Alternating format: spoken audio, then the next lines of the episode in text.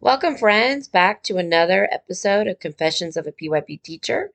I'm Lou Gerlach, and we are at confession number 47, which is understanding the ATL structure. Welcome to lovely springtime. It's allergy season time, so hopefully my voice is clear enough for you to understand. For this episode, I thought I would go on a deeper dive into the IB documentation itself to get a better understanding of the ATL structure. To be honest, I'm still developing my understanding of this valuable tool. You know, prior to 2018, I was selecting the ATL categories, such as thinking, research, communication, social, and self management, onto my unit planner. We didn't really go deep into it. I mean, I know that there was things like dialectical thought. I didn't know what that meant, so I just thought, Nope, I'm going to put research. It's what my team did. Sorry, I own my truth, right? But now, with the enhancements, man, a whole major light bulb went on in my head as a coordinator, as a practitioner of how to utilize these more authentically. Because the IB really made an effort to provide specific ways to teach each of the categories. And, you know, my eyes, ooh, they became hungry for ways to use them more authentically. So, one of the, I just think they're so beautiful. So, kudos to whoever did that at the IB. Love you because you knew that this was an undervalued area of the program and you knew that also the approaches to learning are run through, or I should say are, but they run through the program. And so they're important. And I don't know if you know this, but this is the goal of the ATLs. This is found in uh, from uh, PYP from Principles into Practice, Learning and Teaching, page 28. That along with the learner profile, you know, the goal is creating self regulated learners who are agents of their own learning because they know how to set learning goals, ask open ended questions, generate motivation and perseverance, reflect on achievement, try out different learning processes, self assess as they learn, not at the end of the learning, and adjust their learning processes wherever necessary. Now, I don't know about you, but doesn't that sound like agency to you? Sure does to me. So I'm even having an aha moment within this podcast episode that the ATLs are the vehicle to help drive agency. Bing, bing, bing, friends. We got to use these and we got to use them well. Because if not, we're not preparing our kiddos to be agenic learners. Whoa. Okay, you heard it here first, okay? Probably not first, but you know, probably the most gravelly. You know, to be honest, um, I never thought about this as the goal of the ATLs because I haven't read the fine print before, but I love this. I think this is the goal of every PYP educator who's trying to create agenic learners, right? We just need to reprogram our little brains on how we use the ATLs more effectively to reach our goal instead of compartmentalizing it onto our PYP unit planner. That, oh, it's one of those things that goes there. And then we never think about it. So now I have this picture in my brain as the ATLs, ooh, as another subject in our transdisciplinary program that must be explicitly taught across the content areas. Okay, I knew there was a reason why we needed to focus on the ATLs right now. Hello, this was the universe manifesting itself. So, friends, this is our charge. So, the purpose of this episode is to look at the structure of the ATLs, right? So we're going to delve a little bit into that. the structure is going to be the same regardless if you're early years, um, so that's pre-K and kinder, or you're first to sixth grade, if that's where your program ends. So when you go into the ATL section of PYP from principles into practice, I am going to be looking in learning and teaching, which is for grades one to six. When you look at that, you're going to find some unique characteristics, but this is going to once again apply to all. You're going to have a category. Reminder the category is one of the five um, main um, categories of skills that need to be studied, which is thinking, research, communication, social, and self management. Then they have for each category sub skills. These are the skills that are to be explored under each category. That makes sense. The numbers vary for each category, but there is a short description of their purpose to shape the learning objective. So you can determine which ones will best match with the content and also the conceptual objectives you set for the unit. Then you delve in deeper, which I call a sub skill criteria. You know me and my criterias. I love my success criterias. And pretty much that's what this is.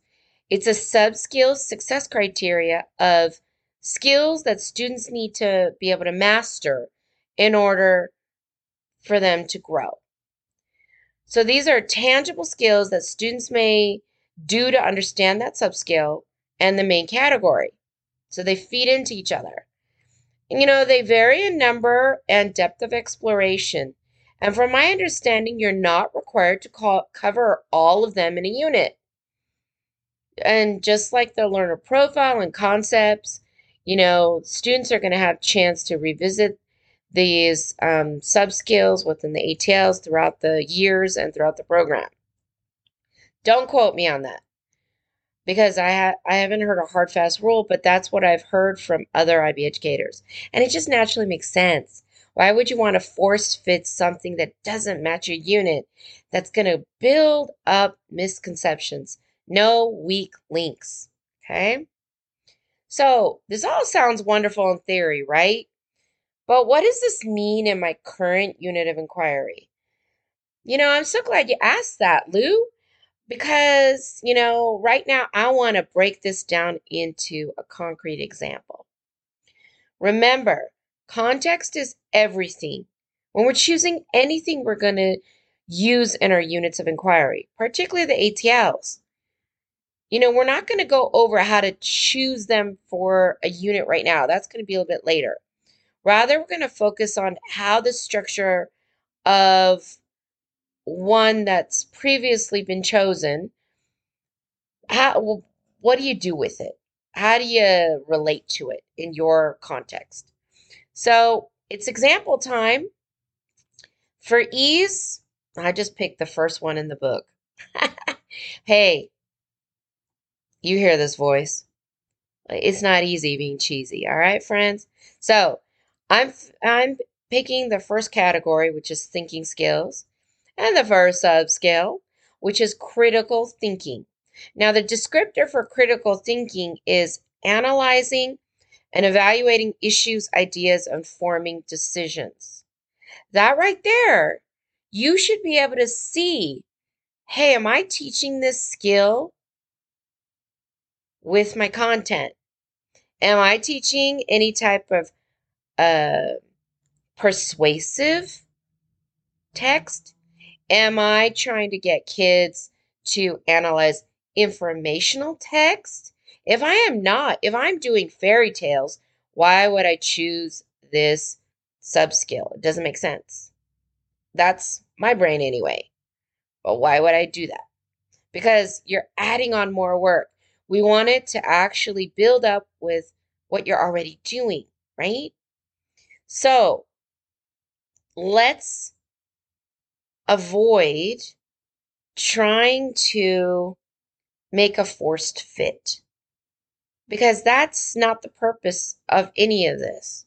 We're trying to actually, it's kind of like a right relationship. all the pieces fit together, right? That's what our units want to be. They want to flow. All right. And we want to make sure that we work smarter, not harder. That's the whole point, right? So now we zoom into that sub-skill criteria. This is what students will do to show they understand that sub-skill. That makes sense. So of critical thinking. So these are the things they're going to do to show that they know how to critically think and that they also understand what thinking is.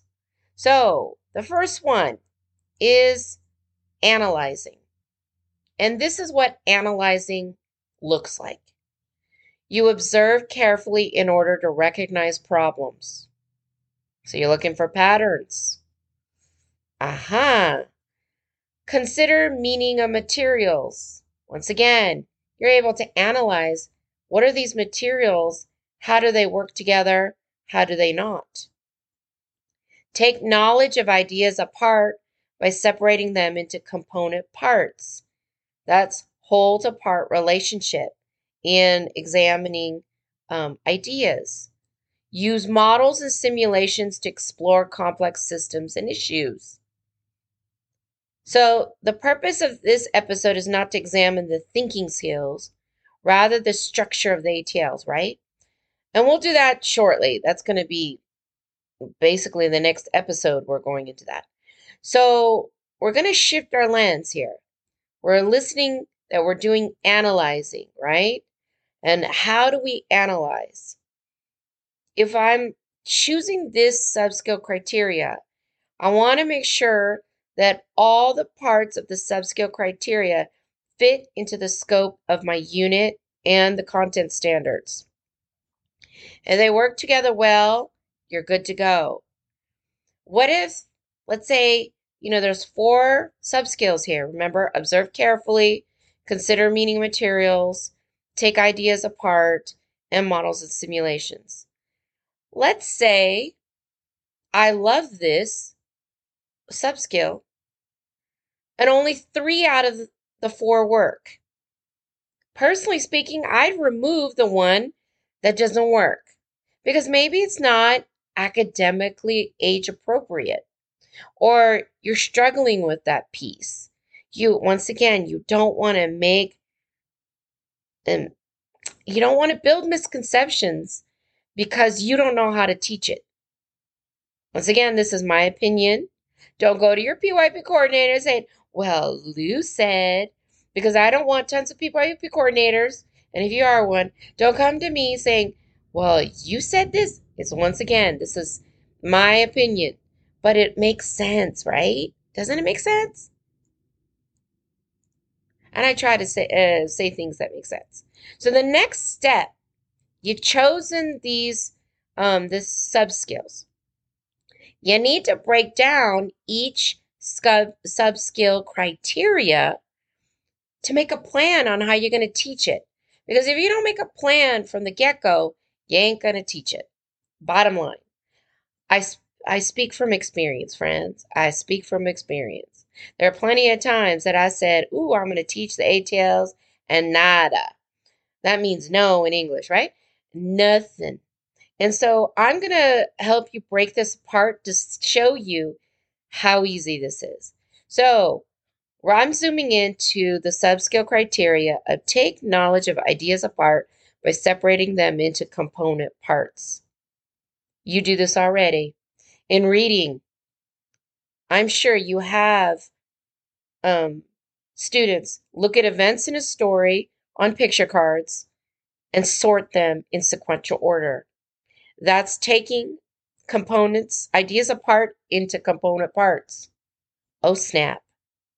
And if you utilize the concept of event, event to um, connect all your content areas, that's amazing because once again, um, it's going to um, bridge your content area together. So let's look at utilizing that concept of event. So we have events in a story. and they're going to sort them into uh, sequential order. We're going to have an event in a story problem where someone takes um, a whole and breaks it up into fractional parts. And then the students have to um, calculate those fractional parts to see how much it is back as a whole. Science. We have an event where a flower has um, been cut and we want to look at its all of its parts. And so we take all the different parts um, and we separate them so we can examine them and then put them back together. Social studies. We have an event that occurs.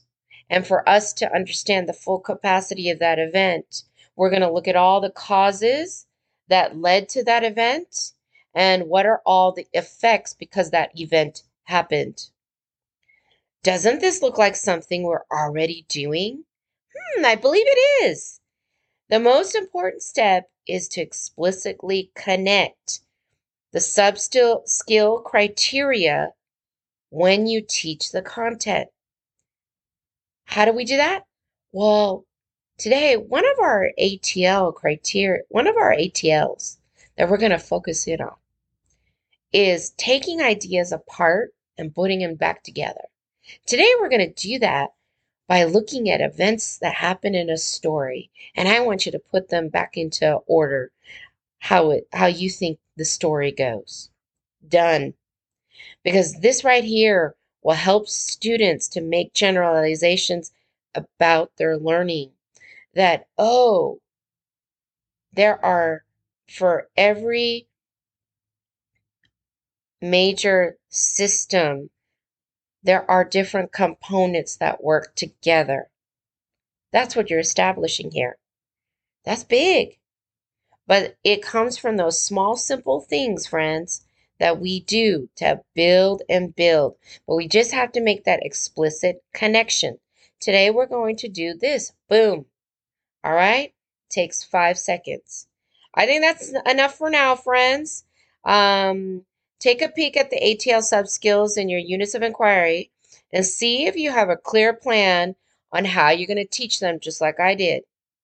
So this is the goal for my staff in the 2021 20 Oh wait, I'm in 2021 2020. Oh, no I'm not. That's next year. Man, see I'm already getting into my next year. So for next school year, excuse my muddled brain, but for next school year, that's going to be the goal. I'm going to ask them to break it down. Look at your content, how you explicitly matching and teaching the content through the lens of the ATL. So, in the next topic, what we're going to do, friends, is this we're going to have two episodes.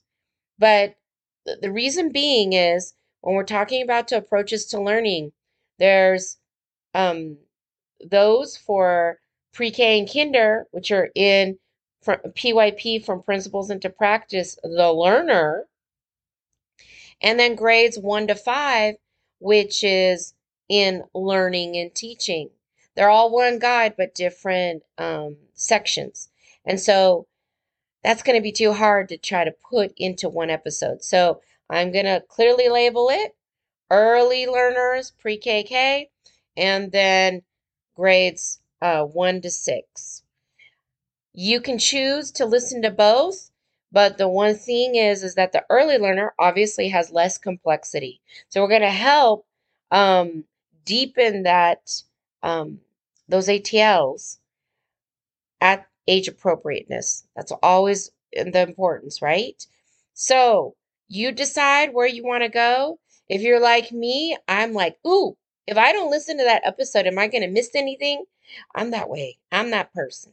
So I'd probably listen to both, but and, and it might help you to see things in a different context. Well, anyway, have a lovely day, and we'll see you in the next episode, friends.